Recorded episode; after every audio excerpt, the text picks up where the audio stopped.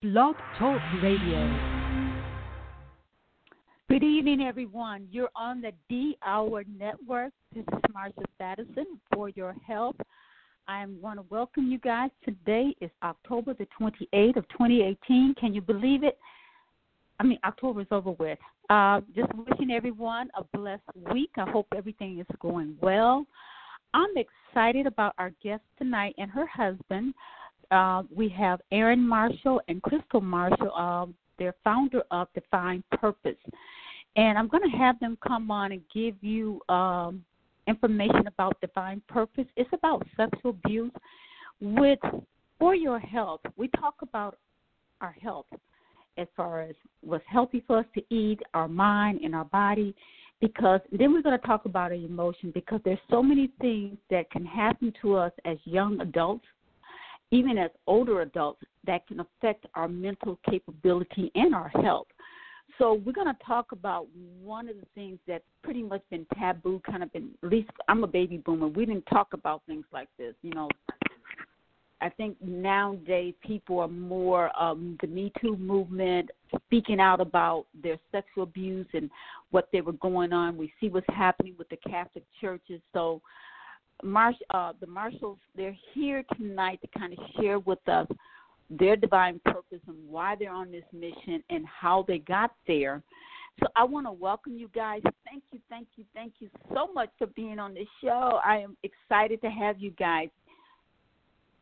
Thank you so much for having us. We're excited to be here.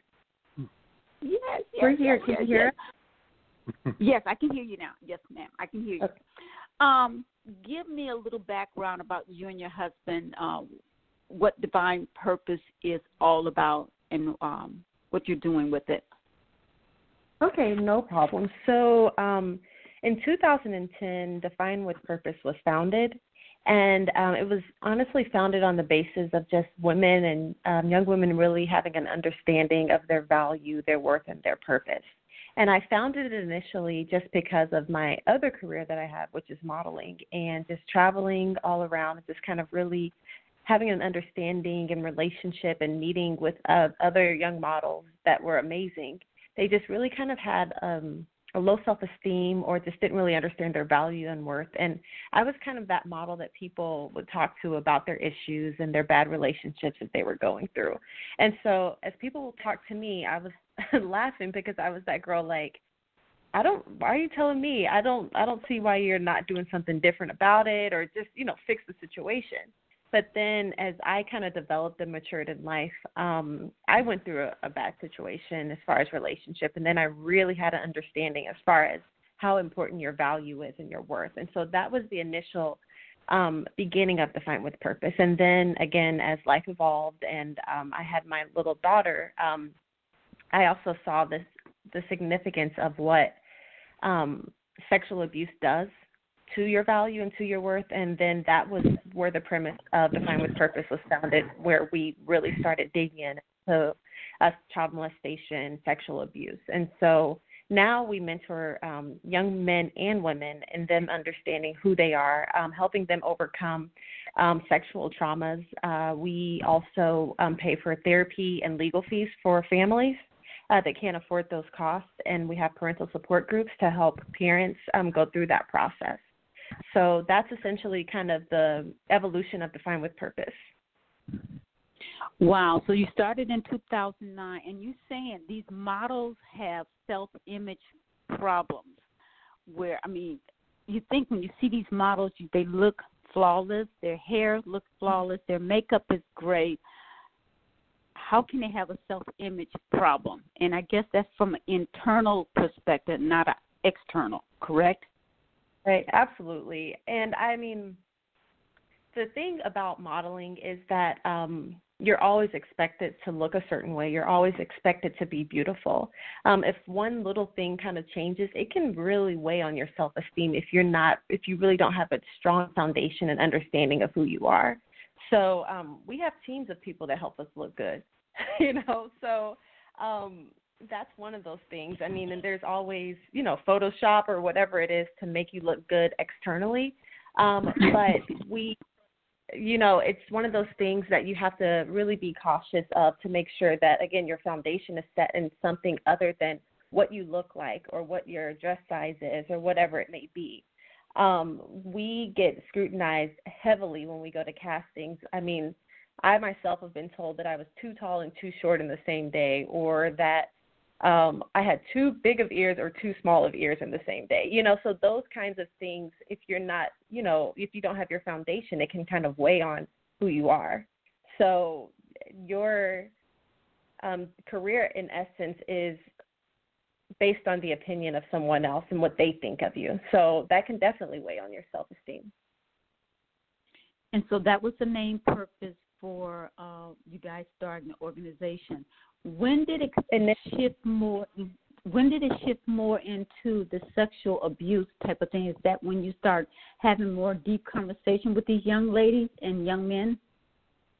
Well, um, yes and no. So that happened in 2013, and so previously, before the organization was founded, um, like I said before, I was in a relationship that really opened my eyes to what uh, self esteem and self worth really was and what that looked like. And so, in that relationship, um, I had my daughter as well. And so, through the process of her growing and, um, you know, getting older, she would go visit her family because um, we lived in two separate places, and that would be her dad's side of the family. And she came back one day um, telling me that her private parts are burning. And so I'm like, okay, what's going on? You know, and she was three, so it wasn't completely clear as far as what was going on. And then as she continued to tell me a little bit more, um, the more of the story started coming out, and I found out that um, someone was touching her. And then from that, it evolved into us going into the the doctor to kind of figure out what was going on, and um, we found out that she was being uh, sexually abused. And so that was the absolute premise in the very beginning of that, and that started in 2013. So, being a single mom, um, kind of walking through that process of what abuse looked like for my three year old child, um, I still had wow. the organization. I knew that God was talking to me to say, hey, this is part of Define with Purpose.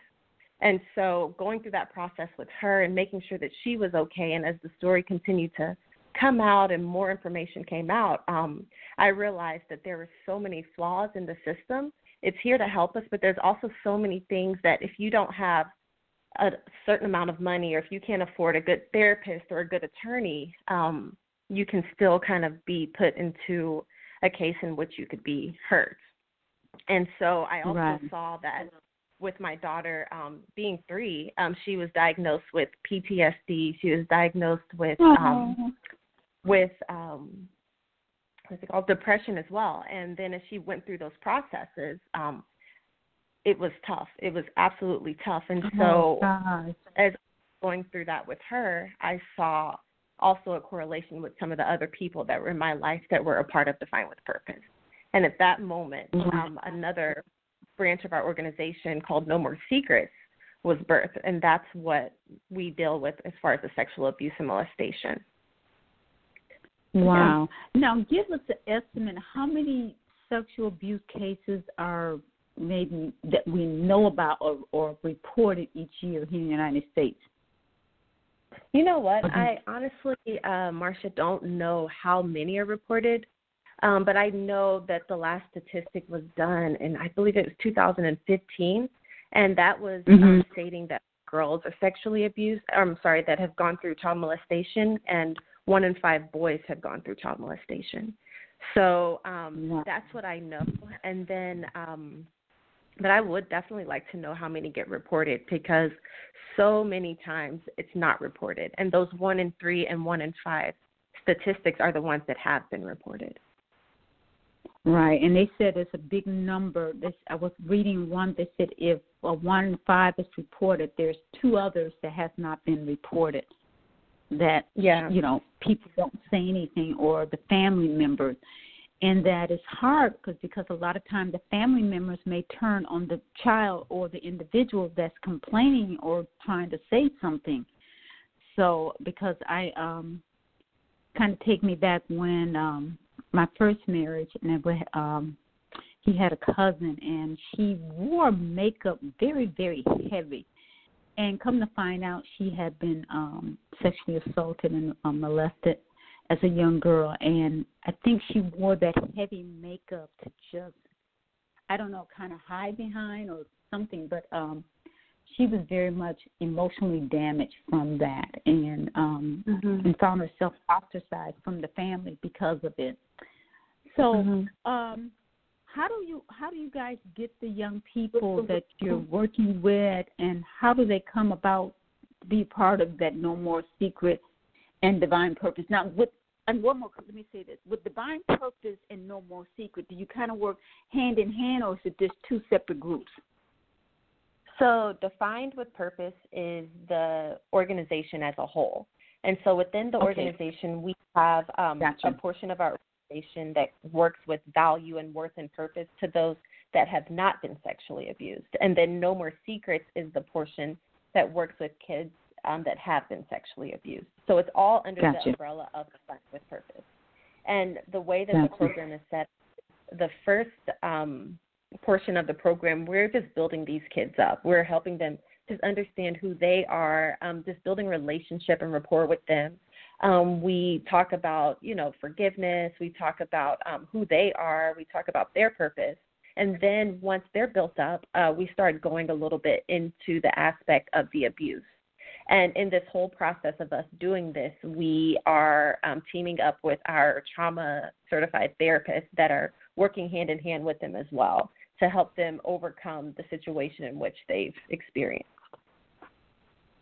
And the youngest group you're working with, kids age, what are the youngest ages you're working with, and the highest age of young people you're working with? We've um, our youngest age is five. We start at age five, um, and then we go all the way up to um, probably about like 25, 26. And um, wow. the older the 25, 26, those are the ones that are a part, you would say, for instance, the Me Too movement, um, the ones that have never disclosed and now it's coming out, or they're dealing with uh, suicidal tendencies or cutting or depression or anxiety uh, due to the sexual abuse and they haven't disclosed. So we're there to mentor them through those problems and issues as well. Wow. So you get you get referrals from the state and from social services, from the police department. How do you get the young people to to know that they need this type of help? So um, the way that we get referrals is um, probably first and foremost is word of mouth. Um, people kind of find out about what we do and then they refer. Um, we get referrals from churches, from schools, like the social workers at the schools, for instance if a kid discloses at school to a teacher, um, the um, social worker at the school or the counselor would give them our information as well, so we can kind of walk alongside of, with them of the journey. And then um, what else? I'm trying to think how other ways we get referrals. Um, I think that's about it. So yeah, it would be word of mouth, the school systems, um, other organizations as well. Um, so yeah, that's how they come in. Wow, and I and I commend you guys because I don't think many people. I know myself, I couldn't handle it because if they start telling me something, either I'm gonna get mad or ready to cry or ready to break somebody's neck because mm-hmm. you know the most precious thing you have is your child, and to mm-hmm. me the mm-hmm. enemy comes in to steal that innocence and that that that that that special life to destroy it. You know, at an early age, so they're confused or they're tormented and not knowing what direction or who they are at that point or to appreciate the gift that God has given them. So right. take me through if a, a five year old. How do you handle a five year old? I mean, I know a lot of times some psychiatrists may use picture drawings and things like that to mm-hmm. have individuals to um, reflect what's going on. So, do we start there, or how do we start um, allowing young people to feel free or how do you set the stage for them to have a conversation with you? So, um, if we get a five year old, it's usually because they have disclosed to a parent or someone else beforehand. And so, um, like I said before, I'm going to kind of take you back a little bit to be able to kind of explain the way that we'll work with them. Um, with, like I said before, with my daughter, um, she was honestly, she even says today, she's eight now, but she says today that she's thankful um, that it happened because now we're able to help so many families uh, because she now doesn't suffer from any of those uh, the PTSD, the wow. depression. He's completely, and I'm so thankful to God, but it was all him. And then even the process that we had to go through that he walked us through. But um, now, because of her experience, she's actually a junior mentor at our program, and so she helps us with the young five. Wow, an eight-year-old. She does, yeah.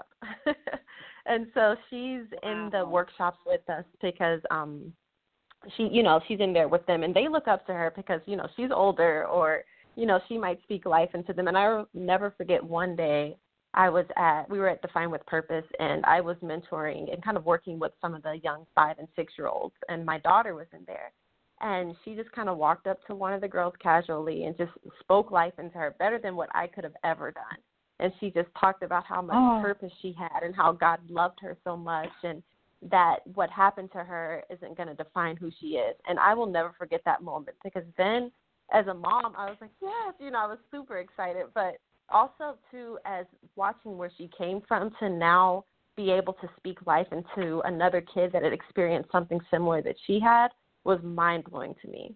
And so um the way that, and I guess now I can answer your question, but she's there, you know, and our kids that have gone through the program and have overcome, they're always able to come back as a junior mentor and help our um, new kids that are coming in. And so what that looks like is that we'll have, let's say, a group of five, six, and seven year olds um, that have experienced sexual abuse, and we're on the ground with them. We're playing games with them. We're talking about their value with them. We're discussing with them um, body parts and what's appropriate, what's not appropriate. You know, we're just kind of breaking it down to their level. And I can say for sure that I'm glad that when my daughter's there because they have a lot more energy than I do. but when she's there and when she's talking with them, um, they they love it because they're able to relate to somebody that's a little bit younger. And then um, also too, we're discussing with them um, just understanding like um, how to overcome the situation that they've experienced. And we discuss a lot about how that wasn't what who you're going to be and how we discuss and kind of bring out to them some of their dreams and some of their aspirations and other things that they want to do so they're not completely focused on that um so they whenever they start feeling down on themselves because it has happened or they want to go into depression you know they have something else and we always speak hope into them as well so they don't lose their hope and then, in conjunction with the mentorship, this is the part that I do. Uh, we have therapists that are working on the more intense side of it, as far as getting the fullness of the story and um, getting everything documented and um, understood. So, if we have to pursue legally or whatever it may be, that all of that is in order as well. I'm sitting here with chills. I'm about ready to cry. Listening to you tell me about your daughter being able to embrace, I mean, to take those wounds and to use it, those wounds to flower out the beauty and the gift that God given her to reach out to other women that are young girls who are hurting. I mean, mm-hmm. that is awesome. That is awesome. Mm-hmm. And you know, that the, the devil meant for bad, God turned it around and He's meaning it for good because He's using your daughter mm-hmm. and you, you guys.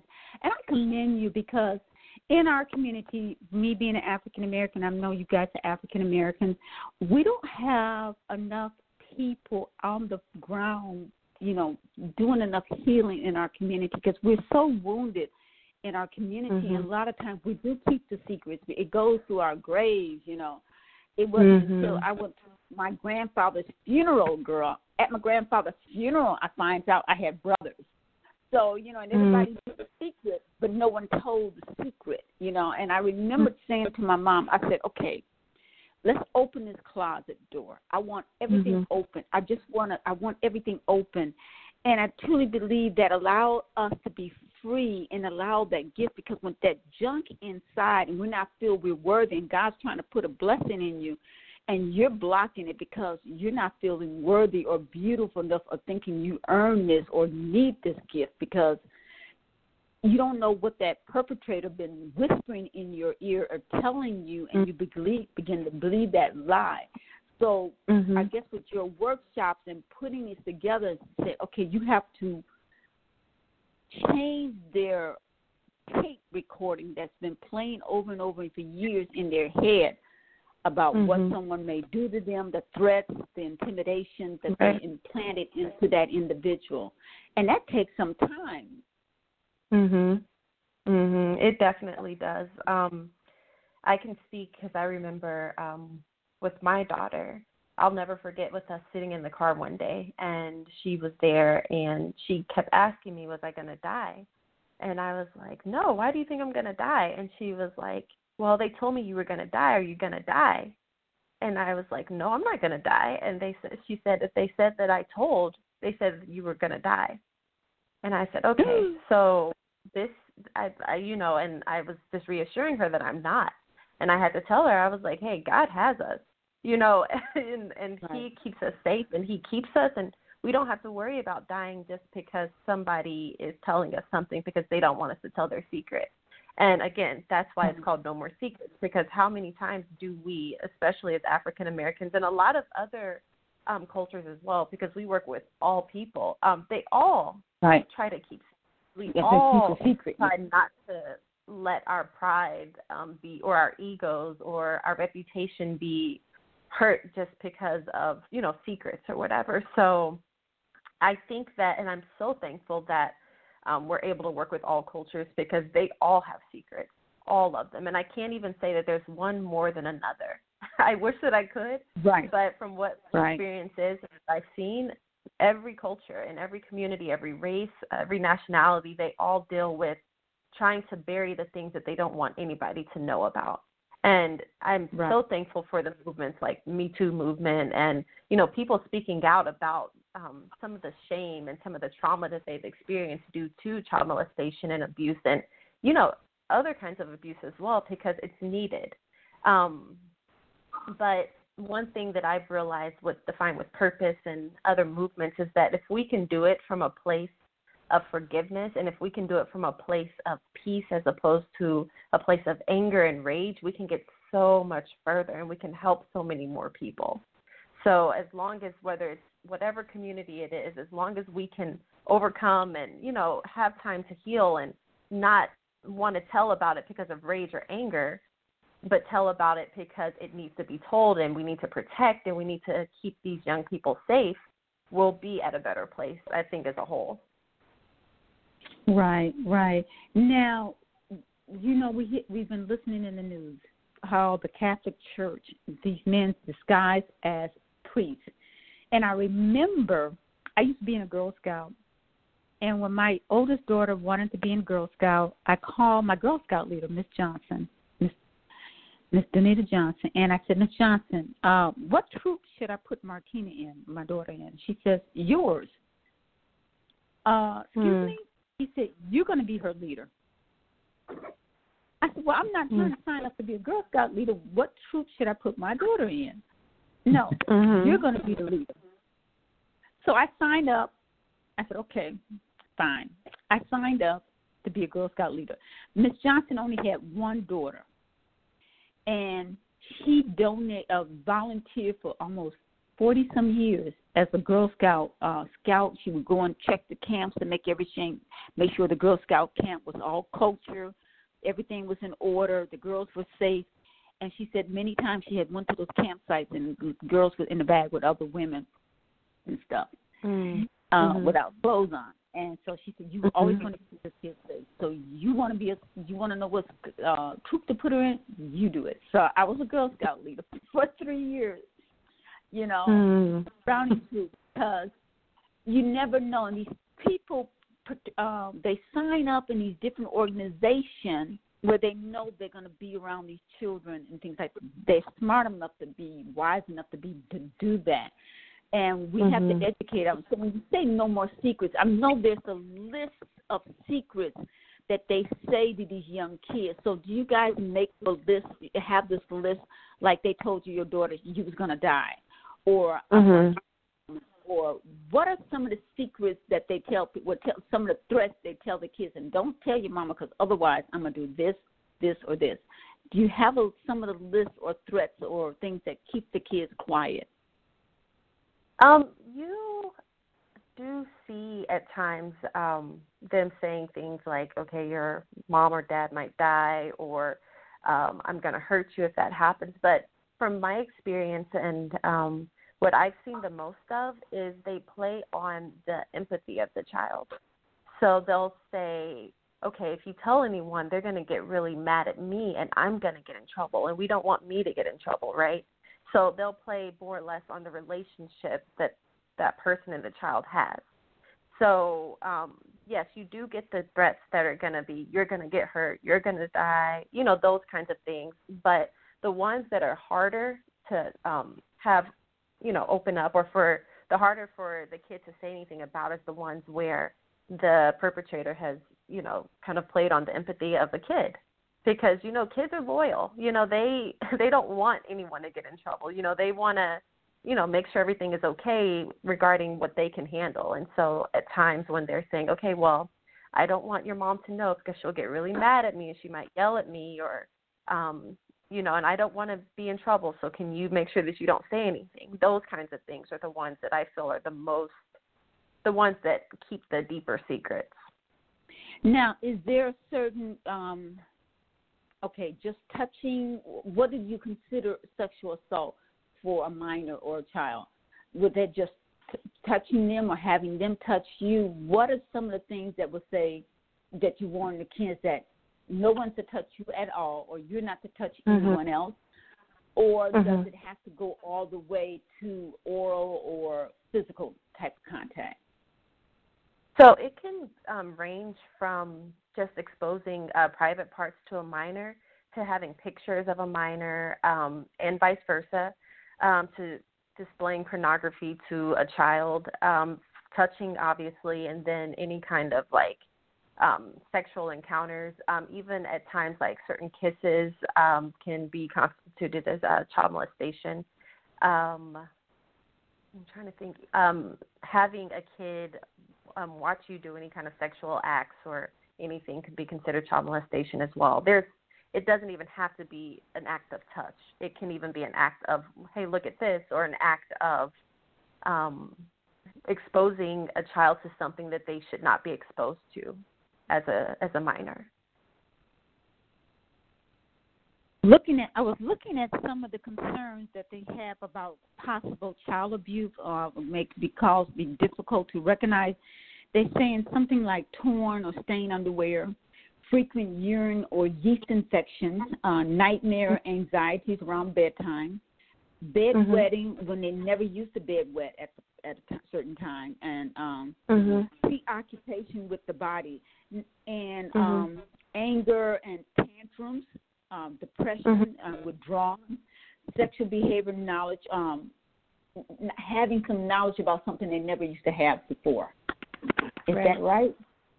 Is That's that correct. That's correct those are some of the symptoms um, that you can see if you um, see a kid that you're you're suspecting that they could be um, having or be going or having being molested. I'm sorry, um, but also a couple of other ones that are really um, minor is the kid being clingy and not wanting to go to a specific person's home or um, not wanting to leave a specific parent. Um, that's a big one as well. Um, crying often, depending on the age, um, is a big one um, that you'll see. Oh, um, but absolutely, um, you like as a parent, it's very imperative to make sure. And this is hard, especially at the times that we live oh, right now, because everybody's moving and going. But to make sure that you're taking time to pay attention to your child uh take time mm-hmm. to you know have conversations with them do um activities with them you know um, whatever you can just to kind of keep a scope and keep an eye on their behavior or how they react to certain things um, reactions can be heightened or dulled down at times because of sexual abuse um, yeah those are a few of the things that i've seen and I think too, sometimes the parents need to make sure don't become so friendly with these people. Maybe you know, a babysitter or child caregiver that you just ignore the warning signs or look for warning signs that you're so trusting with someone and constantly letting someone have your kids. I mean, I, I just can't do that. I always tell my daughter they got to prove to me they earned my they can have my kids. But see, I didn't send my kids. I was I was too chicken. I was I wasn't sending my kids to different people's houses and letting them stay Right. there overnight and things like that. But you know, and as I look back on it, uh, I'm glad I did because Mhm. you never know who to trust, even within your own family, and that's what we're finding out. I remember once a, I'm a baby boomer, and they used to have the advertisement "Stranger Danger." Don't ride Mhm. with a stranger, the stranger. And I'm Mhm. thinking, what does that stranger look like? It could be uncle, the Mhm. daddy, the grandma, or a friend from the church, or Mhm. someone else in the Girl Scouts, or even a priest. So the stranger, they paint to be this boogeyman, and then this per- person that we trust, and uh, uh, the mama trusts them, daddy trusts them, is violating that trust. Right, absolutely. Absolutely. Wow. Um, most of the times that people are being sexually abused, it is by someone that they know. It's rare that it's Wow. by someone that they don't know. So, um, Wow. one thing that's really important with your child um, is to make sure that you're having dialogue with them, that you're teaching them, that you're expressing and kind of um, talking to them as far as um, what's appropriate, what does this look like, and then always make sure too that you can you have a platform to where you can speak to your kid about anything. Because shame is so associated with child abuse because if you think about it the the sexual abuse doesn't always hurt the kid so then at times they're like okay well it didn't feel so bad and their body's responding to what's happening to them. So then they're feeling like a it's their fault or b because it didn't hurt me necessarily um, was it really that bad? Or now i'm in trouble because it didn't hurt? Or you know there's so many ways that a child's brain works. So you really as a parent want to make sure that you're having dialogue with your kid to talk to them about that. And then depending on um i guess every kid don't be worried as far as telling them too much information at a young age i think that you know you need to talk to your kid about what what is sex at a at a good time. I mean, my daughter's 8 and we had that conversation with her when she was I believe she was 6 or 7. She was 6 and that conversation was had because of her experience and that conversation was Right. had because she was she she needed to know what why was that bad or what happened to her? Why is that need you know why do people do that you know? And so we discuss those things. So don't be ashamed or afraid to because if you open that dialogue for a kid early in life you'll be able to keep that dialogue. It's hard to talk to a 14 or 15 year old about sex if this is your first time talking to them about it. You know little nuggets here and there as far as a kid you should set that platform early so that dialogue is open so if there is anything that's happening or any inappropriate play even with other children that platform is set for you guys to have those conversations Well, we're going to take a break here. Before we do, give people information who maybe have some family members or have themselves wanting some help with you guys' organization. Give them the information how they can reach you for defined, um, with purpose. Sure. So, um, if you are interested in from volunteering to where you have kids that may need to go through our program or parents that need to go through our program, um, you can go to our website at defined d e f i n e d with purpose dot com. Um, you can reach us via phone at four zero four seven zero seven four four three four, or you can email us at info at definedwithpurpose.com. All right, we'll be back on, on a break. You're on the D Hour Network. This is Marsha Thadison with For Your Health, and we're with uh, Aaron and uh, Crysta Marshall, and we're talking about sexual abuse for young people as well as young adults. We'll be right back.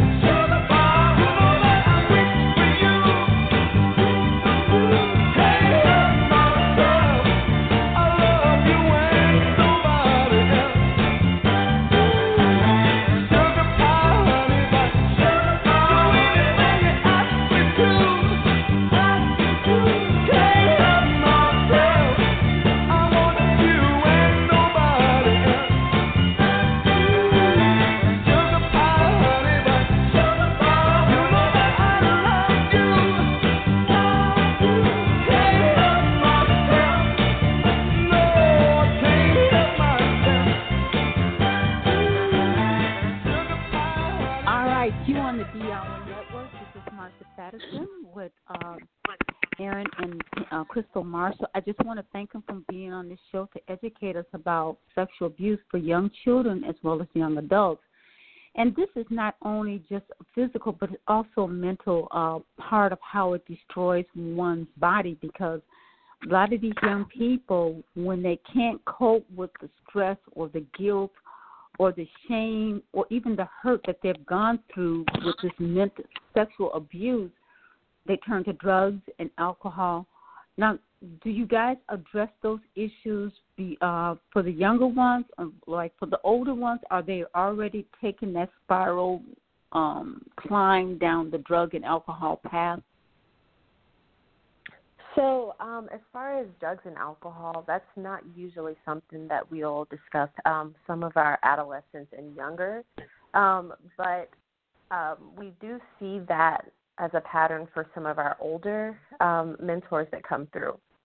So, uh, or I'm sorry, mentees that come through. So we catch them at times to where they have experimented with drugs or they are drinking. But um, some of the things that we see the most um, uh, is um, it's going to be them um, working out as far, or I'm sorry, dealing with pornography, dealing with um, um, cutting, dealing with suicide. We've had um, an eight-year-old who unfortunately was raped um, at the age Aww. and she um, was suicidal.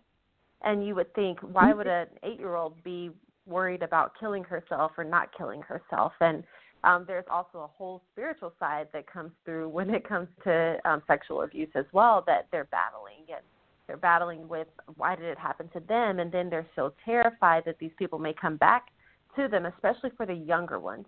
So um, but alcohol and um, drugs is something that happens a lot of times for some of the ones that have tried to cope the ones that haven't discussed it with anyone before. Um, so yeah that's what that looks like. So you deal with mostly the women. I want to talk with your husband Aaron uh, about the men because when I was growing up, the parents would let the boys have free range. They would just go and travel, do what they want to do. You know, they can ride their bikes, and you know, you, they didn't have a tight rein on their sons like they did their daughters. And I truly believe right. we have to have a tight rein on our boys and well as our girls today, because what I'm finding out, and I have some people I know who um, had sexual trauma in as young men, and they're now living, you know, a homosexual lifestyle because they had some sexual trauma. And I'm not saying all of them went that way, but a couple of them I talked to said they were molested as young men. And so I want to know because you know with men, you think women are ashamed to say something. So how is a man going to say something, and how do you protect your young boys?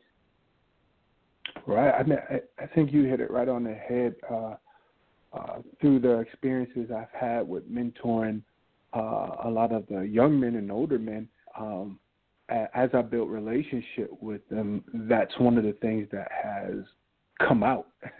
um, and it's a secret that they haven't told anybody. I mean, I mean, just imagine, you know, you have this bravado, this kind of uh, prideful man type macho, uh, you know, personality you're trying to uh, portray. Meanwhile, you're fighting internally something that happened to you, and you don't want to express that because you don't want anybody to question your sexuality. You don't want anybody to right. look at you in a certain way. So that stuff uh, just festers. So uh, again, as my wife said, we just try to create a culture of, you know, don't feel shameful about it, but be willing to uh, express it and talk about it to gain healing. Because we found what just uh, any sort of situation that someone is dealing with, the more you can discuss it and literally put it on the table, that's the start of uh, finding freedom and healing.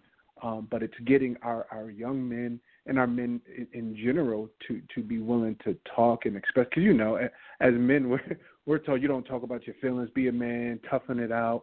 Um, that, yes. That's the culture we we grew up in. I mean, I, I remember growing up that that was a thing. Don't cry, um, and how I expressed myself uh, was through through sports and just being physical.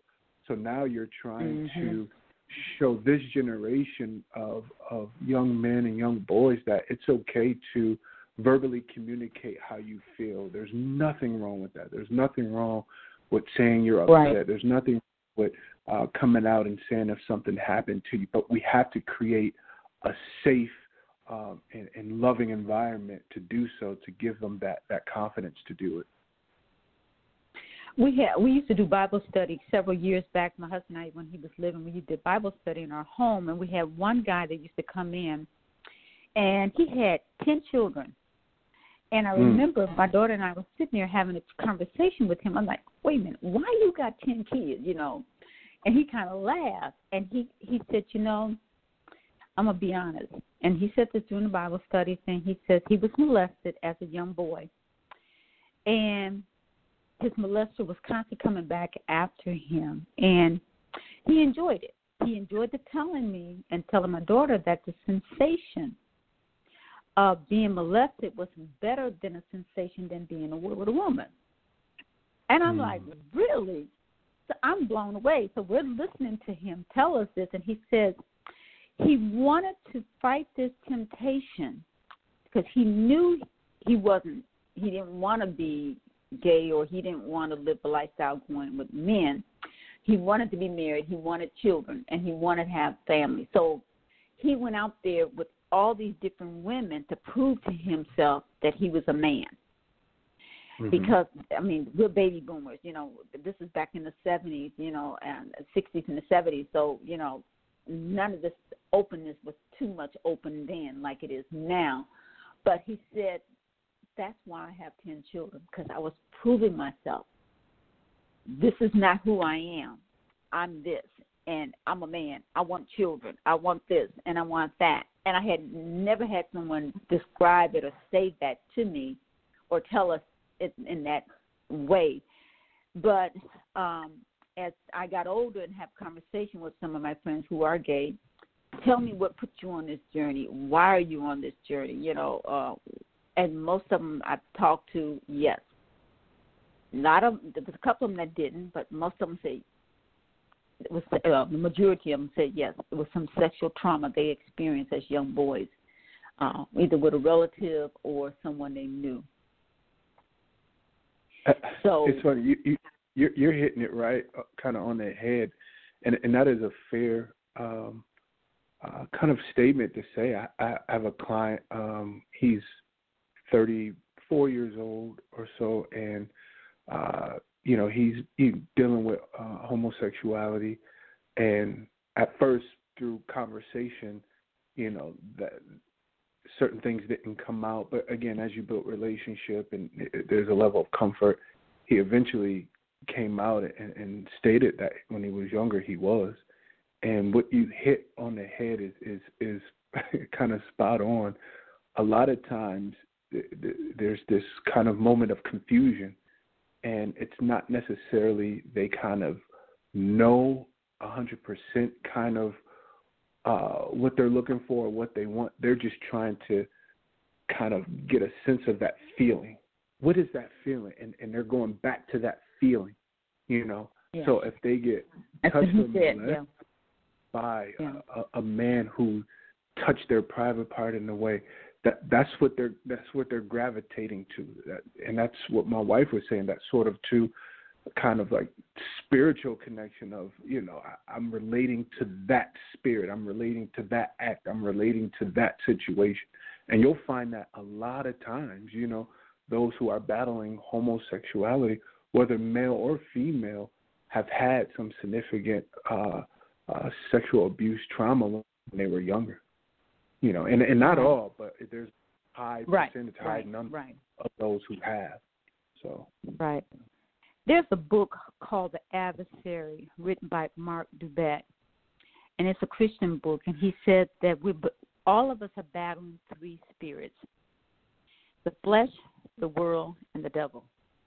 And the Mm. flesh to me is just running rampant, and it's coming at us in so many different forms and a way that I just feel like we as society are losing because I mean, Christ overcame the flesh on the cross, and he told us to pick up our cross daily and it's becoming a battle. But I truly believe when you take the time to reach these young people at a young age, to get them to know that they can heal, they can heal and um, go through this process and saying it's not you.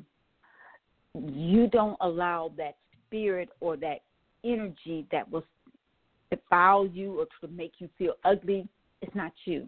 And so to take time, so and you can stop some of these young people from going down that black hole of prostitution or uh, uh, drugs or alcohol or suicide when you can get them to heal and, and healing is so important right right and, and get them to gain a different perspective um, as you were talking i, I rec- you know I, I think of romans 8 and 5 um, and i'm going to just paraphrase but it's you know, uh, if you operate of things of the flesh, you will operate in the flesh. If you operate in things of yeah. the spirit, you will be spirit filled and spirit led. And right. you have all these people nowadays with social media, and it's so easy to get pornography on your phone or computer, and um, you know, conversations that's being had. All that is perpetuating uh, things of the flesh. So they're constantly getting that stuff daily, daily with video games and what they're watching on YouTube and TV. And if that stuff is constantly being fed to them through their eye gates, ear gates, and even their, their conversations or mouth gates, that stuff is constantly building. I mean, how can you ever fight against it where that's all that's being fed to you? And now you have people around you who you may trust a relative or something telling you something as well. It's like it's hard to kind of combat that. So that's why it's important for that's why we love what we do because we get to give them a different perspective. We can speak life into them. We can tell them their you know get them to understand their value and and understand what true character is and that if you have been abused you can overcome that um and, and we just want to love on them and let them know that it's, it's something different it is something different. You do not have to. Uh, the enemy wants to set you up for, for failure and to hold you back, but we want to speak life and say God has a different plan and purpose. No matter what happened to you, He could turn around for your good. Just like we've seen with our daughter, uh, we believe that that's the case for every single person, whether they've been abused sexually, abused verbally, abused uh, mentally and emotionally. There's healing, there's deliverance, and then there's a purpose for your life. Yes, Yes, yes, yes, yes.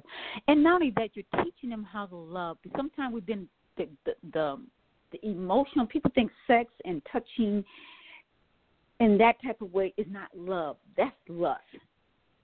That's the wrong. You know what I'm saying? So giving them that true love when someone genuinely loves you, they spending time with you. They they sowing into you, you know, and lifting you up and making you feel beautiful and giving you a purpose and giving you a life that kind of breathe into that's real love. And a lot of times we get the L, the two L's mixed up. You know, it's not the lust, it's the love, and it's the love of Christ. And because of you guys have that genuine love for each other, it can flow out to other young people. And then loving your daughter and knowing what she's gone through, and I mean, Crysta just made chills down my back, and I wanted to cry when she was saying how her daughter went in there and ministered to that little girl and reached out. And I'm like, oh God, we got so many kids that's hurting, and you know when you hurt, what do you do? You turn around and hurt other people because. Right. And, and we want to stop that pain because our communities and so many families are in pain.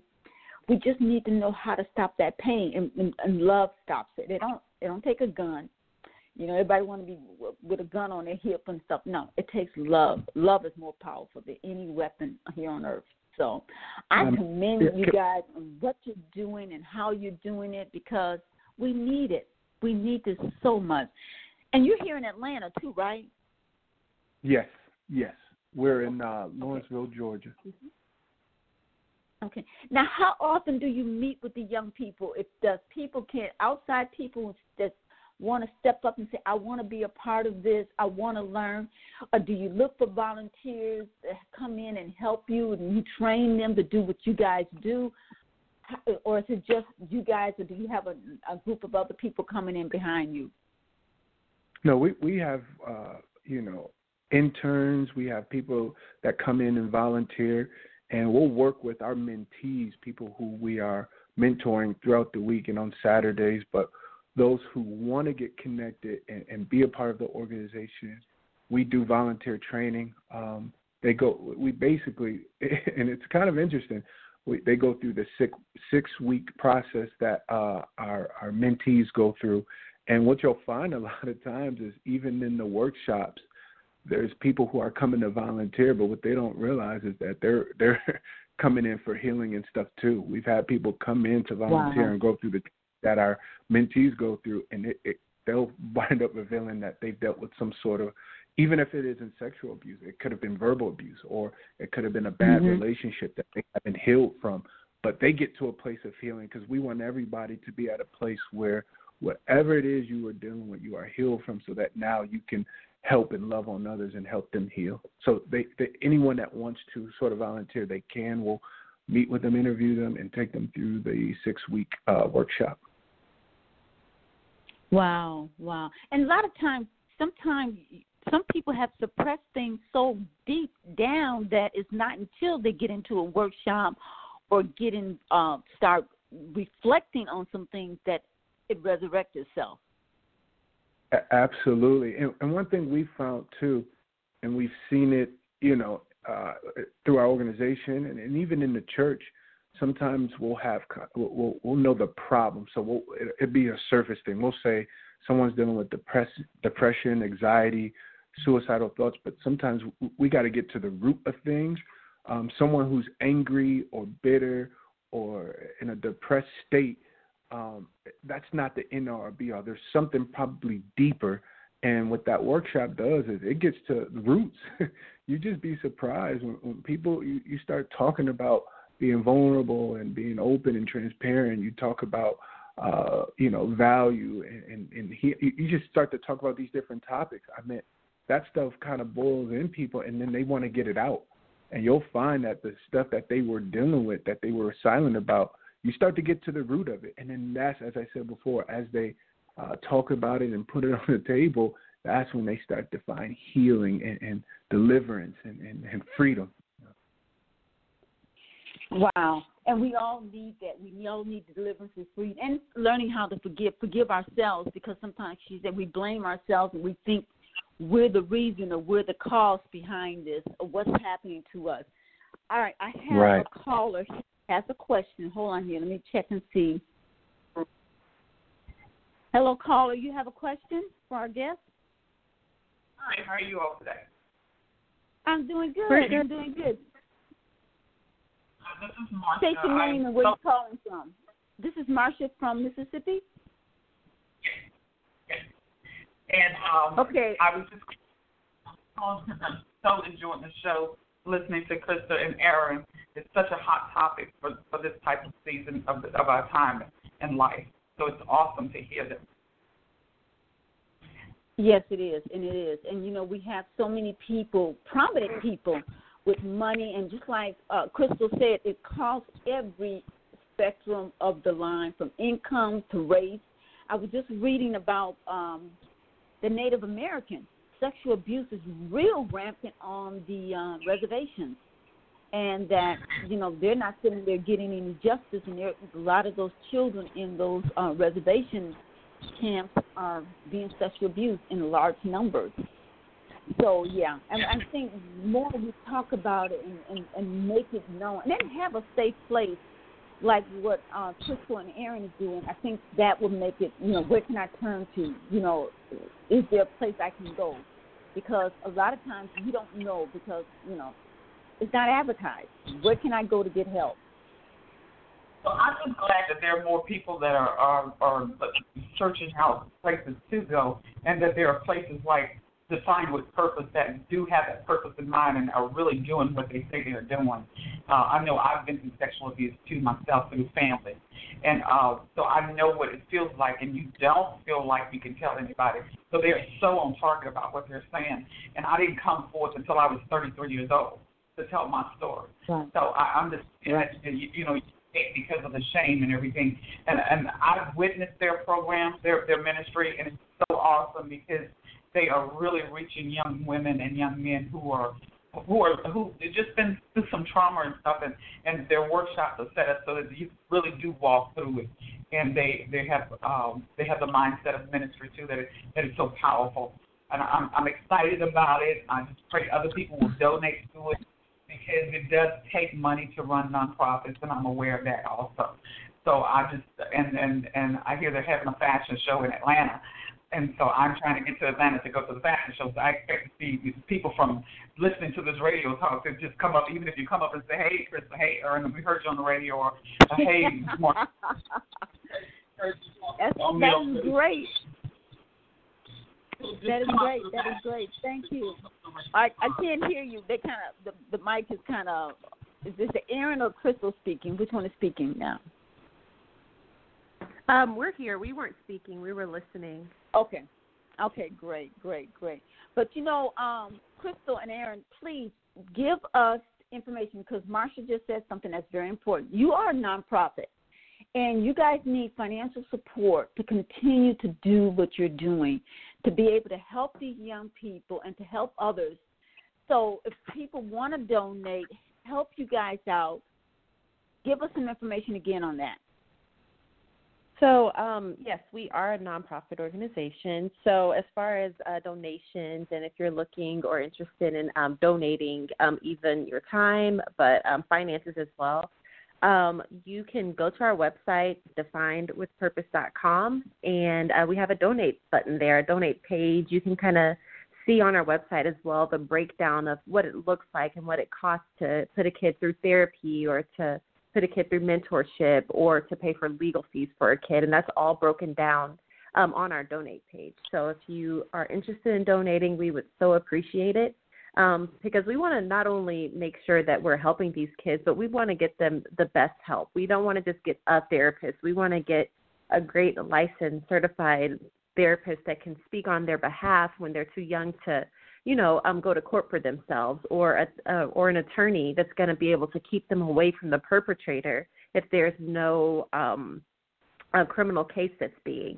um, said because there wasn't enough evidence. So we want to make sure that we're not only, um, you know, just getting them some help, but we're getting them the best help because most people again can't afford um, the process in which it would take to keep a, a child safe and keep them away from sexual abuse.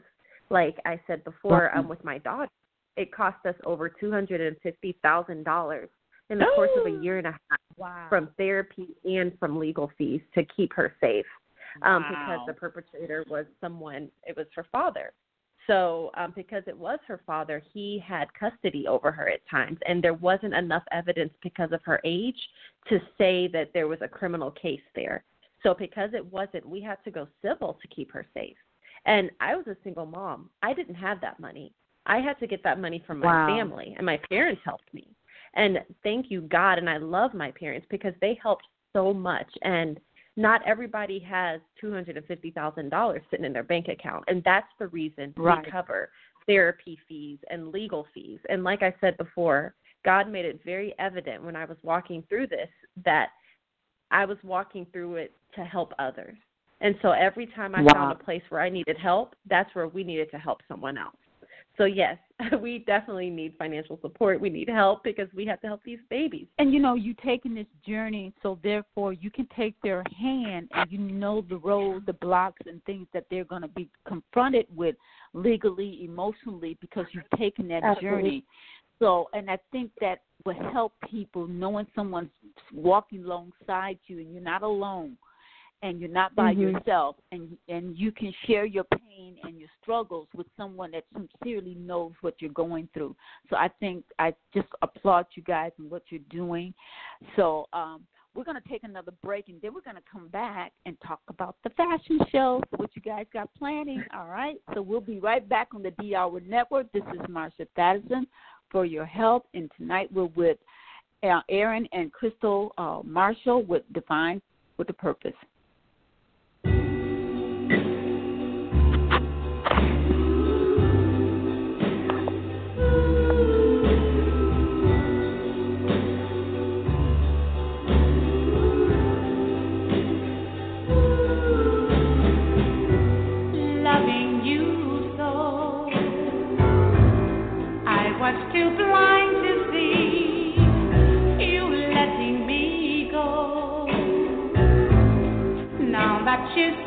free.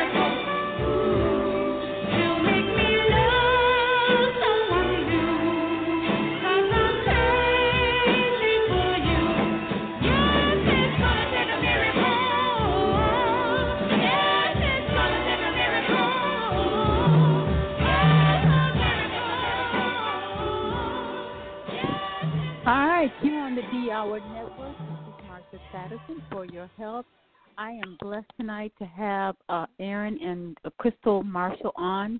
Defined with Purpose is an organization, and she also have No More Secrets. It's about sexual abuse and being able to put back that spirit of life and gift that God had initially given our children. And sometimes we have, unfortunately, our parents or some friends or neighbors that try to rob that innocence from us. But you know, I thank you guys for what you're doing and trying to bring back the healing, uh, allowing these people to know they can heal and have a purpose in a life. And even their story, like your daughter's story, is helping someone else. And that means a lot to know that they're not alone. Mhm. Yeah, we're really excited to be able to turn around some of the negative and bad that the devil meant to help others. So yeah. we're super grateful mm-hmm. for that. Yeah. Now, fashion. Saying that you're you're a model. Tell us about the fashion show you guys planning, and when is it going to be? And give us all the details. Uh, so this upcoming Saturday, uh, November third at seven, we have a fashion show. It will be uh, at the Mason Fine Art Gallery um, in Atlanta. Uh, it's a great event. My wife has done a, a phenomenal job. Uh, she's put this on year in and year out, um, and just draw a lot of different people from a lot of different backgrounds, all with the heart to just be willing to help. So if you're in Atlanta uh, in the surrounding areas and you want to come and just uh, partake in the fashion show, we'll have uh, vendors. Um, uh, you know, selling their different product will have opportunities for you to win prizes um, and to donate. Um, again, it's a it's a uh, just a great cause, great event, and her um, agency that she's a part of, they'll they'll be donating models to uh, auction off uh, some some great clothing lines. So it's just going to be a great night, great event. So, how much is the tickets going? And where's the location for the uh, the fashion show? The location. So the location is at Mason Fine Art Gallery, and that is um, the address is 415 Plasters Avenue in Atlanta. Um, the zip is 30324. So that is where the fashion show is going to be, and um, I'm really excited about it. Um, like I say, it's really amazing to be able to collide both of my worlds, my heart and for helping kids that have been sexually abused, and then also the side of fashion, which is kind of the lighter, funner side. So um, that's really exciting to see um, the models from MP Model Management. Um, they'll be wearing clothes from Tootsie's store uh, boutique, and we also have male mm-hmm. models this year. So something that we okay. didn't tell you previously is that um, we just started taking young men. So we started taking young men this past August. And so now we're super excited to be able to incorporate male models in our fashion show this year. So we'll be um, showing showcasing clothes from Guffey's boutique as well, um, which is a men's store. And so I'm really excited to be able to see how this event is going to take place. And like my husband said, we have silent auction items. Um, we have vendor tables and different places and um, vendors that are going to be showcasing their products as well um, there. Um, we'll have um, drinks that are going to be served. Uh, we'll be having um, um, cocktails and um, hors d'oeuvres being served as well. We'll have a photo booth there. It's just going to be a really fun night to dress up, be fancy, but also have a great time for a great cause. Wow, that is really good. Now, the young women and men that you're working with, either with No More Secrets or Defined with Purpose, are they in the fashion show? Are they hands on with what you're doing, or no? Or to just someone else coming in as the models? So you said you had some models from an organization that you work with, but do the young people that you're mentoring through these crises are they participating in the fashion shows too? They they won't be modeling off the clothes, but they will be.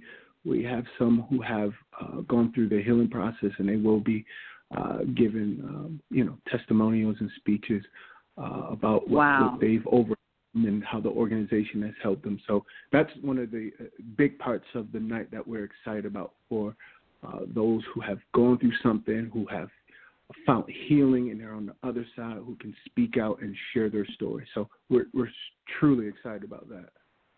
Yeah, because that would elevate their self worth and uh, take them to a level that you know they probably would never been there if they had not had the help with your organization or with other women around them that's in that organization to give them that support that they need, which I think is great because I can't even imagine. You know, you know how it's a little kid, you know, my dad never sang to us. All he had to do was raise his mm-hmm. voice, and we were trembling. Okay.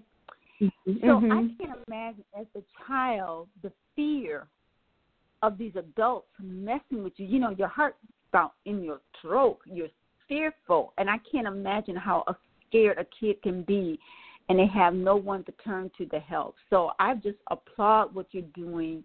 We want people to be able to support your organization so we can support this healing process at a young age for these kids to know mm-hmm. that they can mm-hmm. heal or even stop mm-hmm. it because if if we don't stop it whatever someone abused someone else's, they're going to turn around and do it to someone else again. Yeah. Yeah. And, and I, and I just know, want to add. Go ahead. no No, no, I was just saying. I mean, you're so right. Um, and I didn't mention either, though. You were asking if some of uh, the young people are going to be telling our story. Um, this is going to be the first time publicly in this kind of setting that uh, our daughter um, through my wife will be able to share her story uh, to people. So she came to my wife and said, "Mommy, I, I want to tell my story." So they talked it wow. through, and, and she's telling her story. So another oh, aspect oh, of just excited about that that she's willing to, you know, be at a place of healing and strength to be able to stand in front of people and, and tell her story.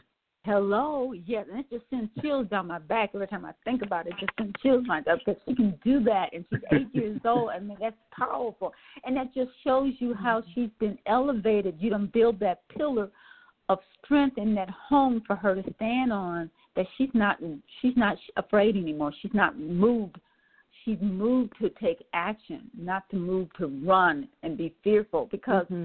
One thing i was right. listening to another lady name is lauren book and she, book i think is her name and she was sexually abused and she said she had the three f's going on in her life she said one thing she learned about people who've been sexually abused either they fight flight meaning run or freeze. Mm-hmm. And she chose mm-hmm. chose to she was she was frozen in that state because she was so shocked it was happening to her. She didn't know how to move, mm-hmm. so she was stuck there in that spot mm-hmm. of being abused mentally and emotionally. She could not move, get past it. And some mm-hmm. people, you know, they fight. They stand up and they I'm gonna I'm not gonna take this, I'm not gonna be a victim and some people have that in them. So, you know, mm-hmm. some people just run. They try to run and mm-hmm. keep going and act like it never exists. And um you guys giving people that space to either do one or the other, but you want them to help unfreeze themselves and so they can move on mm-hmm.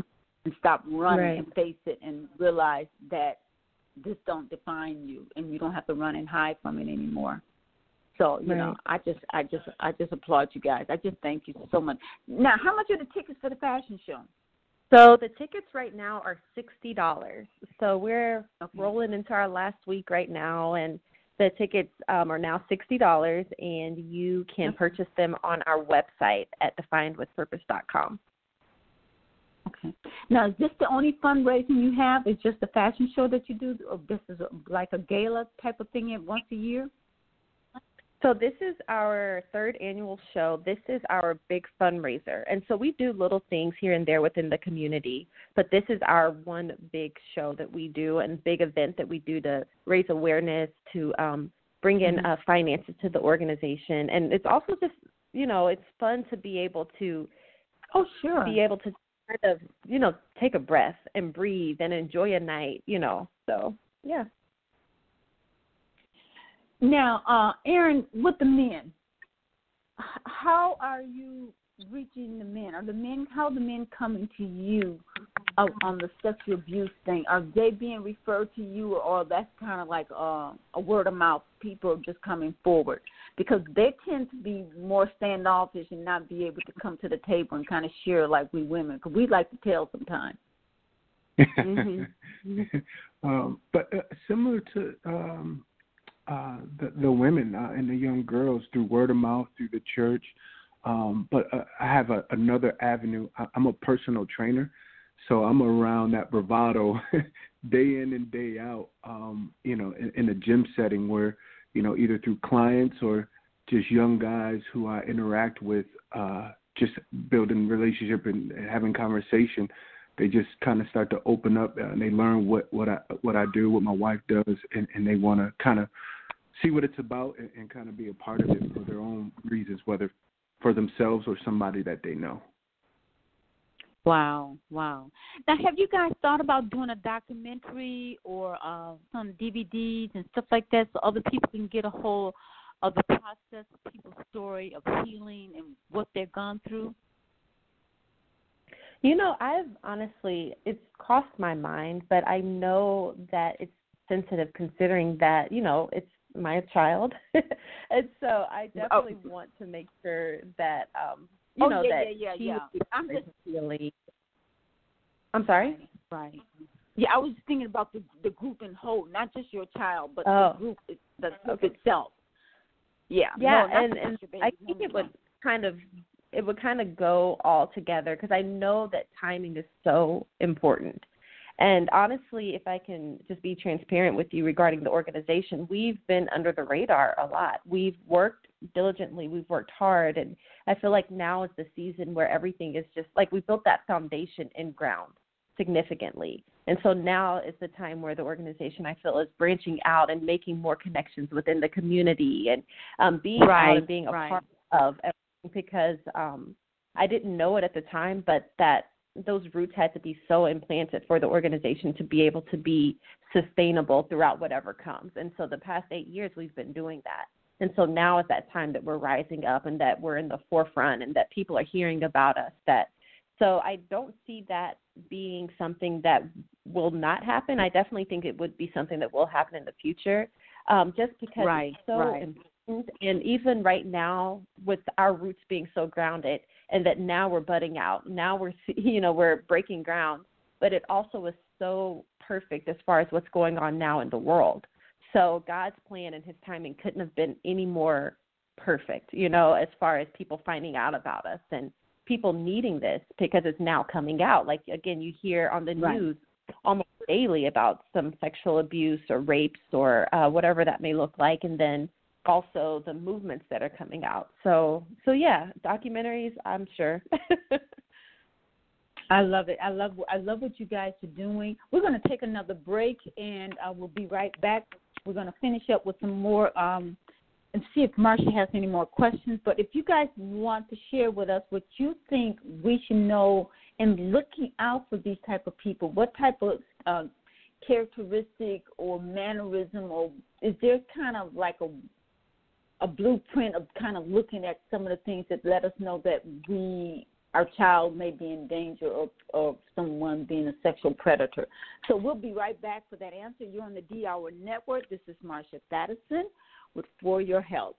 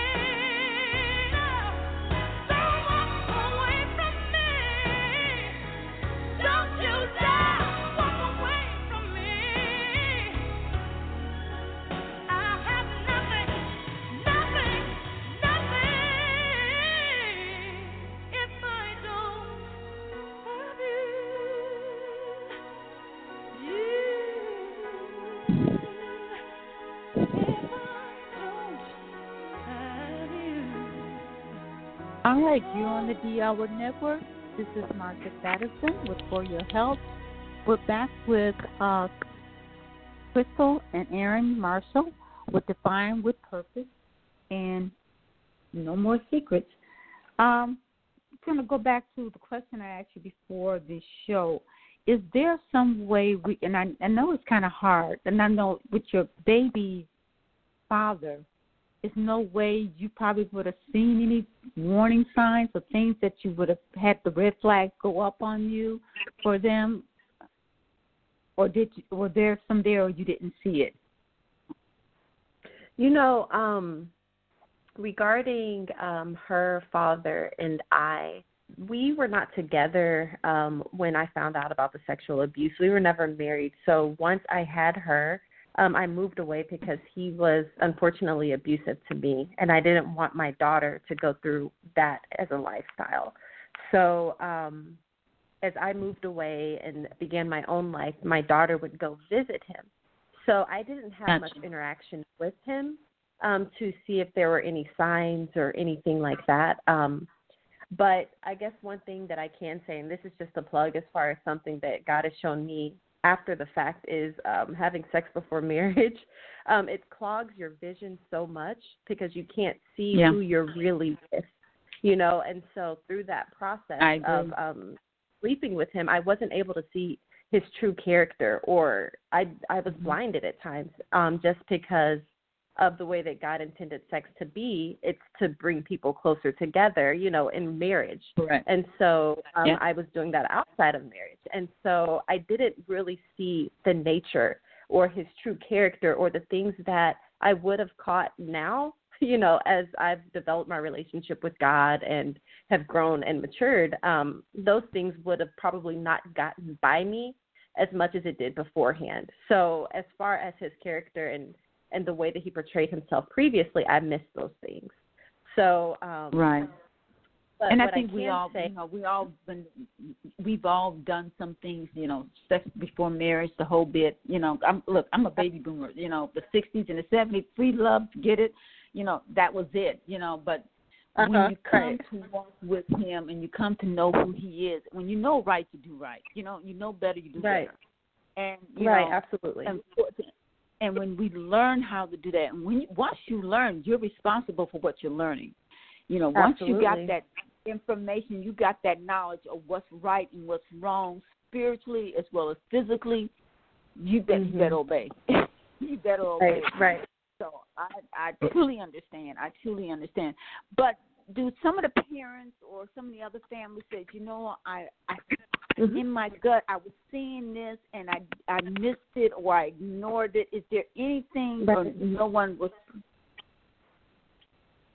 So there are um, a few different kinds of predators that um, we see uh, that poor define with purpose, and then I'll discuss the kind of some of my experiences and some of the things that I've seen that people have not only um, said this was going on, but also just even through research. Um, but one, a few of the things that you can kind of be aware of or be cautious of as a parent would be, um, let's say, for instance, if you're in a um, family environment and there's always one family member just kind of straying away and going to talk to the kids or you know separating himself from the adults or the people that are of age and goes to the younger kids i would definitely be cautious whether it's a man or a woman. You want to just kind of fill that out or kind of see what that looks like um also to um someone that is um, grooming a child. And what that looks like is the uh, predator never just goes, or they usually don't just go and touch the private parts of a little kid. Um, it'll be them getting comfortable with the hand or the touch of a um, of a person. For instance, let's say a little girl um, and their uncle, for instance, the uncle would just continue to touch the shoulder or caress the shoulder or put them on their lap or you know, kind of rub their arms so the kid gets used to that hand touching them. So then when it goes to the inappropriate places, it's like, oh, you know, it's not as foreign or just as scary. So even just the touching um, that's overly excessive um, is one of those things that I would definitely uh, be cautious of as a Okay. We have. Marcia has another question. I'm going to bring her on. Marcia, you have a question for uh, Crysta? Yes, I do. Uh, Crysta, in dealing with your you said that you all in, in putting putting it forth so that you all would have the the the, the accomplishments that, that were made. And my question is, with the nonprofit, did you were you able to get money quickly to to be able to land your your nonprofit in the area where you wanted to land it as far as it moving in progression? That's one question. The second question is, what is your budget for next year that you're trying to raise, and and why is that the figure? What what does that entail as, as far as legal fees and you know so that we get an understanding as, as to what this fundraiser really means. Okay, so the first question, the first question I wasn't able to really hear clearly. Um, but the second question I can answer, and I think that we can um, possibly go back to the first question. But the second question, as far as the budget for next year, um, next year we have big plans. We want to eventually get a safe house for the children, and I would like to start either breaking ground on that or you know finding a building uh, to where we can have a safe house. Um, we also want to at times get um, be able to transport some of our kids to and from the organization or their therapy appointments or their um, or to their um, attorneys because um, sometimes the families that we see they can't afford those things. So um, to continue to do what we do as well as to move forward and expand, our budget for next year is about six hundred and eighty-five thousand dollars. So if we're able to reach that goal, we have a lot that we can accomplish within that time. So I would be excited for that. but yeah. I love the idea of a safe house. I think that is so. I mean, I think I pray that you guys get above what you need to do that because to be able to put those kids in a place where they can be feel safe and go to sleep and not worry about someone touching them or hurting them. I think that's an excellent idea. I love that idea. Thank you. Yeah, and the idea behind the safe house as well is because, um, for instance, if there is no criminal charges that are um, posed, the kid will have to go back to where the, for instance, if where the the disclosure was made, they'll have to go back to that home and so if there's not a proper place for them to go to be removed, they'll have to go to foster care or even at times um, juvenile group homes because there's no place for kids that are being sexually abused and it's, you know, in the middle for them to go. And so the safe home where we envision for the final purpose to have would have a place of safety, a place of peace and joy and laughter, even in this traumatic time in this kid's life. Um, place to where they can get mentorship. Their therapist can come there and work with them. But it's a place that's clean, and some places even hopefully um, has the vision of a place that they've never been before. You know, a place where they don't want to leave necessarily once you know everything is done. So that's kind of what that looks like. But um, yeah, that's what we're looking forward to. Wow. Now, you know, I was looking. I, I have another question too because okay, now I know sex abuse uh, does does not always leave a physical, uh, a, a psychological scar on some people. It may be physical, where you say people are cutting themselves, um, or some people may be um, using cuts and bruises on themselves. But I was hearing, but some other women who have been sexually abused having hard time um, having babies or being pregnant or fertility problem was a big thing. What did mm. you find of that going on with some of the ladies because their, their genitals were damaged from the abuse, especially if they were young young ladies? You know, that hasn't been something yet that we've experienced at the organization, uh, but I do know with uh, sexual assault, especially rape and uh, molestation and different things that that can absolutely damage your uh, reproductive organs.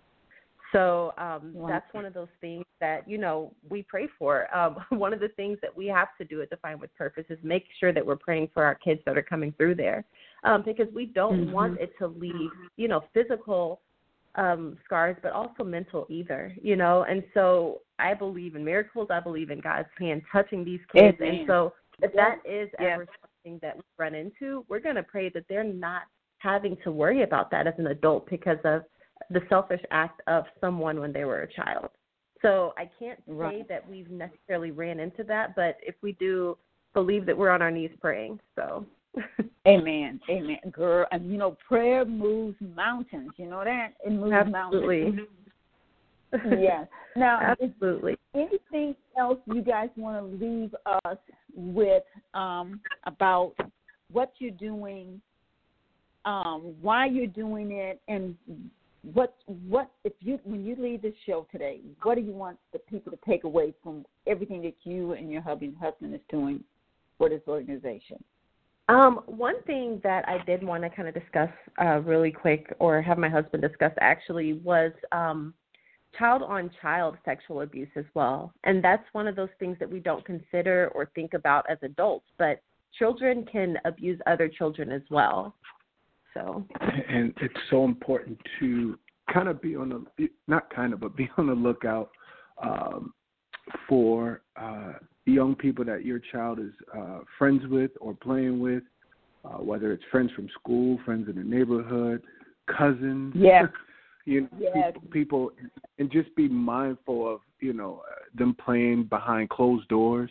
You want to keep an open door sort of policy in your home to where they're playing, and um, but also be mindful of like them playing under covers and be mindful of video games they're watching, uh, YouTube videos Mhm. they're watching, things like Yeah. literally like you just have to just be monitoring and mindful um, and even looking at I, I know this may sound strange but patterns of how their friends are and the significant amount of times they, they'll come to the door to ask them to play and stuff just uh, for example, we had a recent thing. I, I noticed that one of uh, our, our daughter's friends, her her older brother was coming to get her to play. So as a father, you see that. So I just What? spoke with my yeah, I spoke with my wife. Said, honey, it's just I don't know. We need to have just a conversation. I don't know what's going on, but we I think we need to sit our daughter down and just have dialogue. So we did, and I spoke to her. I said, hey, you know, what's going on with this? Has ever anything ever happened? And you know, nothing, you know, sort of major happened, but it was uh, at times uh, wrestling that made her feel uncomfortable. So because you you you're having that dialogue, she feels open and free to express what happened, and now you can talk to her. Now, just you know, you got to let him know if you're not comfortable, and here's a way you can go about that. If he doesn't uh, stop, you know, you you push him off, uh, and then if that doesn't help, you go to his mom and get her involved. And if that doesn't, you come to us. But you're having that dialogue. So as parents, you have to really be mindful and aware and just not overlook anything. You know, you don't want to. I'm not telling anyone to go uh, kind of super crazy and just be, you know, not allow your kid to be a kid, but at the same time, you got to protect our young people. Got to protect our children. I agree. I agree. Now I have one more question. I was thinking because usually once the kids are pretty much innocent, they're not having this drive for sex or even thinking about sex until someone Pandora box on their on inside their body. Now, do they start having you know the craving for sex or feeling like or having to do that kind of thing? So I don't know if these young kids are trying to masturbate or do what they're trying to do, you know, because they've been exposed to this at a young age. Do you guys talk about that? Because you know, as me, you know, I'm thinking sometimes I think maybe I should take foster kids in, but then I'm thinking, wait, wait a minute, I don't know what these kids have been through before. I be bringing people into your home, and we just want to make sure the energy and the things that they're going through that you're aware of it and how to deal with it. So have we talked about that? Seeing that they've been introduced to sex, that maybe mm-hmm. they're masturbating or doing stuff that normal kids at their age because they haven't been in touch or introduced to that feeling or sensations. And through our, our workshop, we, we part of our workshop we talk about uh, pornography and masturbation, and we find with a lot of young people there is a curiosity sometimes. Um, they, it, you know, if we can be a little trans, open and transparent and blunt, like you know, they'll like for the young guys, they'll get an erection, but they don't know what that is until they're actually kind of exposed and shown that part of uh, you know, in terms of sex and pornography. And I, I'll just give an example. You deal with a young man who was playing this video game and an ad for, for pornography came up for a specific game and he's curious and he clicks on it all of a sudden it opens up this door to like wait a minute i've had this feeling and he connects that feeling to now what he's seeing on his tablet or laptop or computer and all of a sudden it takes him down this this negative road of you know maybe touching himself or trying to act out what he saw in the video or whatever he watched or came across uh, with with you know anything that looks like you know what he saw on, on the video. So that, that's another thing to kind of be aware of. Another thing that we see through working through our young people in our organization. I know my gr- my granddaughter and I was doing a project, a science for one of her school. Um, I, we had to do with the anatomy of the body, and oh my God, we typed. I forgot. I don't know what she brought typed in. I don't. We was, I forgot what part of the body we was working on, but we got pornography. We got all this stuff, and I told, don't click on that. I don't want the FBI to be watching child pornography. linking our but computers that, in that. Don't click on that. Don't click well, on that. I mean, you know, but you have to so, be careful nowadays. Though you do, you have to be careful. You click an innocent word, something else pops up, or you play a game or you, you're watching, uh, you're trying to get to a show or uh, watch a game on your computer or whatever it may be, and an ad pops up. And for a, a yeah. young kid, you know, like if I see it, I, I hurry up and try to click off. Like, what in the heck? But you get a young guy, a young boy, young girl who an ad pops up, and they get curious and they click on it. Now their life is forever changed. So that's why, as, as parents. Yes, and let me tell you, I was at a um, I was posted with the fire station. It was East Point Fire Station had a health and wellness for young people, and we were supposed to. I was supposed to talk about food and nutrition, and the first part of it was talking about sex, and it had the young people talking about sex. I never got the chance to speak on food and nutrition because we got to talking about sex, and these kids were from the ages um, 11 on up. I couldn't wow. say a word in because mm. they were talking about doing things in groups and all this kind of stuff. I was blown away. Wow. Because our kids are being exposed to stuff. I'm like, really? We having this mm-hmm. conversation? It was deep. Yeah. They're being exposed at an early age. That's why what my wife said earlier is so important. You, as parents, like we grew up in an era where you know, kind of sex and, and those conversations about masturbation were, were sort of taboo. But uh, times have changed, and through again social media and phones and tablets and iPads, that that stuff opens up a world to ha- have these young people have access to the stuff that you know maybe you know your generation and our generation just didn't have access to. So you can't be afraid to have conversation uh, with with your young kids about that stuff because they're going to learn about it one way or another. But why not kind of build that trust and that open dialogue um, and, and just that openness to discuss it with them yourself? You know.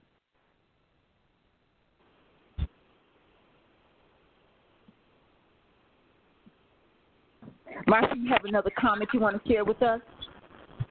Yeah, I, um, I want to ask and Crysta, what is the um, likelihood of? Well, I know the pornography is very addictive once, and it only takes one time to see it, and and you become addicted to it. The other question is, when you are working with the young people, are you seeing sexting being a part of that behavior that that's taken on because of sexual abuse?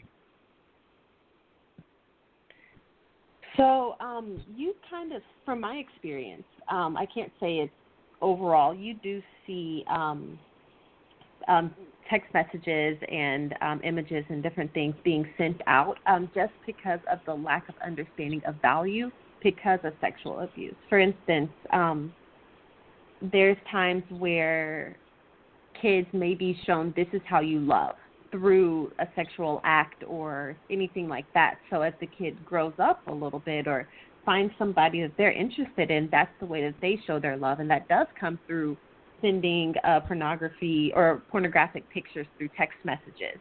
Um, so yeah, you do see a correlation between those two. Um, but I can tell this story that I remember. Um, it was um, maybe two years ago at our organization. Um, some, and this is when we only had girls. Um, a few of the girls went to the same school, and they came to me back, and they were like, "Oh my gosh, Crysta, this is what's going on at our school." And I was like, "What happened?" So some of the girls at the school had sent um, nude pictures to some of the guys on the football team at the school. And so when they did that, the guys on the football team started selling the pictures to other people. And so, um, because of the work that I do, I am a mandated reporter. And I told the girls, I was like, "Wow, this is you know crazy. We have to report this." And I'm I'm sorry, but I have to report it. So, the football team got busted for child pornography because they were selling and texting um, pictures that were going on. So it seems, and the unfortunate part is because they're they're so young. You know, these, these are high school boys that they think it's something that's funny or they think it's something that hey look at this but they don't understand the ramifications that it can have on a person whose picture it is and they don't understand that they can get in trouble for you know selling and distributing um child pornography.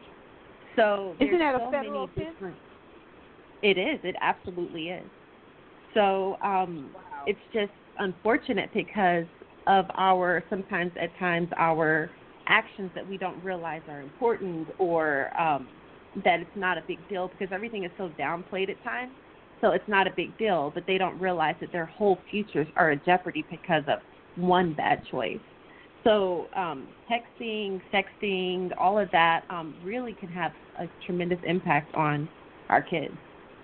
And that's one thing we try to teach our young men um, that you may not know what another person is dealing with. So if you are uh, aggressively going at someone or sexting or pictures, you're basically aiding in abuse. You, you know, and that's why it's so important to kind of understand who you are, so that you have more of a level of sensitivity mm-hmm. when you're dealing with a, another woman and, and treating her with value and respect and um, all that stuff, because you don't know who what a, a young woman or anybody is going through. So you want to handle handle with care. And you know, especially our young men, and you know, um, being accused of rape or sexual assault or touching a woman or playing with her, keep your hands to yourself. And you know, I right. I know you guys saw the news where this little boy went into the um store and his book bag brushed up against this lady, and she yeah. went to screaming that he sexually assaulted her. And instantly, I thought about Emmett Till and how many other people were lynched and killed over the years. And but you know these young men, you know, take those pictures from these young girls and sending pictures like it's a federal offense. And no, it know, is. We have to warn them and educate them to, you know, don't let that flesh get you in trouble because it will if you don't tame it. And I remember at the workshop, one of the young ladies says, "Well, if I go on a date and he wants to have sex with me, what do I do? And the lady said, well, have self control or either go on a date with several other people, go on a date in a group. She said, they do it in groups. And I'm like, oh, my God.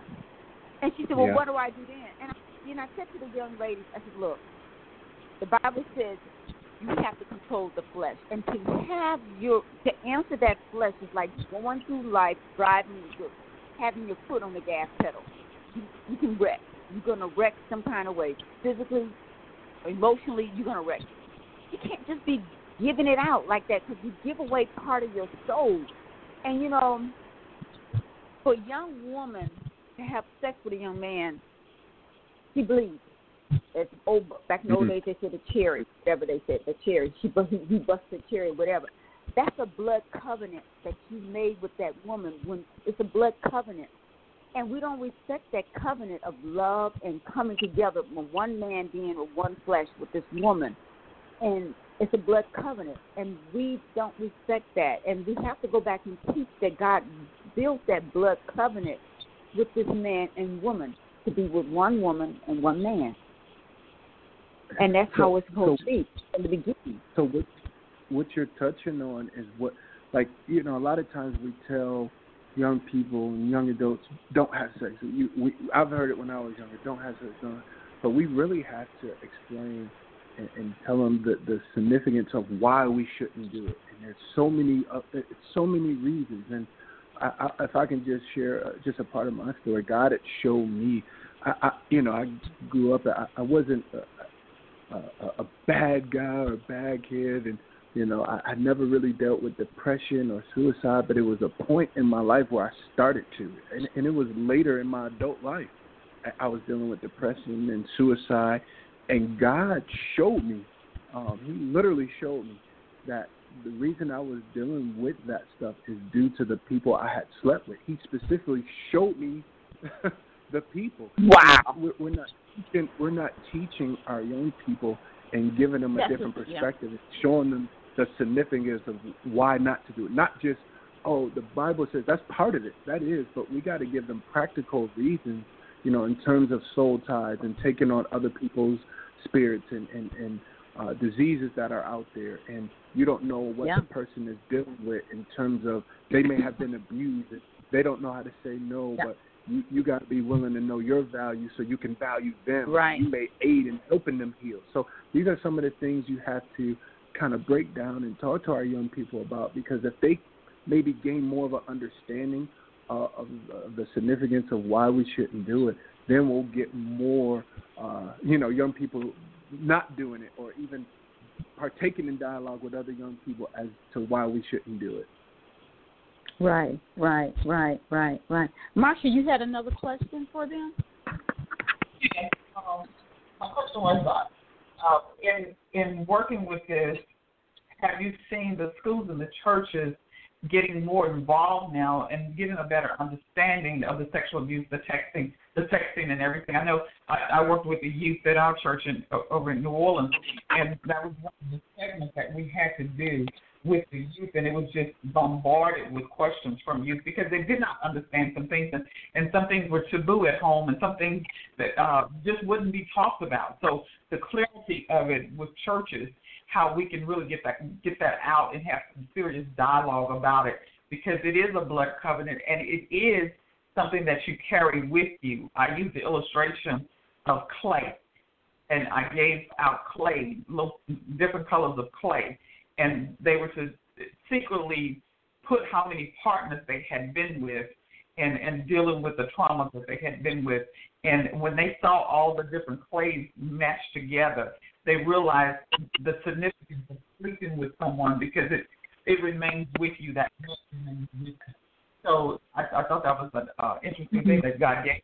So we have to teach them from a biblical standpoint also that and and know that God takes them through it through it just as and he sustains us. Right. So the question was, what do you really think the churches are now getting a grasp and the schools are getting a grasp on dealing with the sexual abuse, and and are they welcoming um, nonprofits like you all in to to to help them the process going when they don't have it on staff?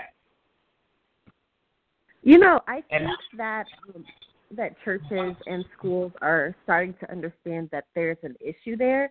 Um, I can't necessarily speak on um, how they're handling it, just because they all kind of do things differently. But that's why we're definitely a resource there because it, it it's tough, you know, and um, we definitely want to be able to be there to be to be able to kind of bridge that gap between even the what God says about um sex and covenant and all of those things and abuse and hurt, you know, and um what the world says. And if we can be that bridge for them, we can have them understand more so the reasons why God says what's important because that's so important in this generation for them to understand the reasonings behind things because things and it's because they ask why. They say, "Well, why can't we do that?" or yeah, the Bible is set for you know days previous or whatever it may be, but um, the the Bible is never changing, you know, and so we have to explain that to this generation, the reasons why things are said and set the way that they are,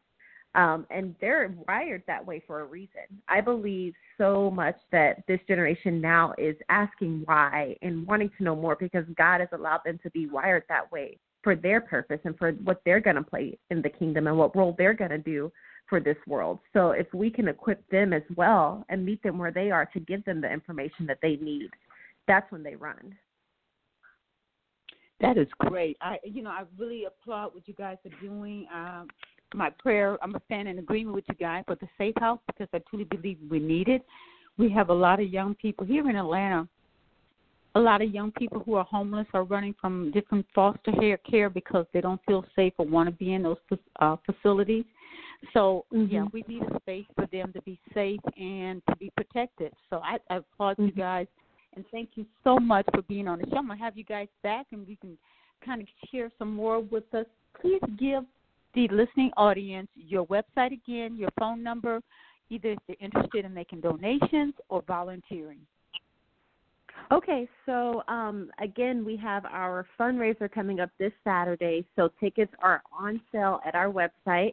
Um, the website is www.definedwithpurpose.com, and you can go there and donate. Um, your donations help us as far as um, um, paying for therapy and legal fees, mentoring these families, um, just making sure they're going to become at a place of healing. So donations are so needed and they're so important, and we so thank you for donating. Um, to reach us uh, via phone, our number is uh, 404 707 4434 and we are located in Atlanta, Georgia. And I'm trying to think if there's any other information. Oh, our website again, definedwithpurpose.com, our email address, and where you can reach us if you have any referrals or anyone that uh, may need help. You can um, reach us via email at info i n f o at definedwithpurpose.com. You know, I just want to thank you guys for being on, and Marsha, thank you so much for um, letting me get to meet these great people and what they're doing. You're growing, sowing great seeds into our community, and I appreciate that. I am very, very grateful for what you guys are doing. Um, anytime you need me, um, just let me know. I'm gonna try to do my best to help out and support what you're doing because I believe in what you're doing, and I just want to thank you so much and uh Aaron, you know, our men, you know, I, they're the uh, foundation of the house, and the enemy has taken so many of our men out of the home. So I'm hoping that these men will be able to heal to be good fathers and husbands and wives I mean, for their for their families, you know. And these women too will be able to heal and be able to be good mothers and husbands. I mean, wives for their husbands. So, because you know, we've just been broken in so many areas and it, mm-hmm. we all need to be healed. So I just applaud you for that place of healing for our people to be there. Amen. Amen. Thank you so much, and thank you for having us. We appreciate it, and we just want to continue to do God's work, and uh, as you said, seek about healing, deliverance, so that uh, people can be set free, and that we can operate in, in uh, who God has called us to be. Uh, we're in a a dark world, and we need a lot of people to shed some light. So we want to continue to shed light. Yeah. Yeah, and it's it's getting yeah, you know, listening to the news, you know, I have to take that in stride and listen to the shooting that happened at the synagogue. You know, just just we just gotta love has to overflow because you know if you look at the world, it looks like hatred is taking over, but no, you guys are showing a lot mm-hmm. of love, and I just appreciate you. I just want to thank you guys for being on. You're on the D Hour Network. This is Marsha Thadison. We're going to take a break, and just we'll be right back.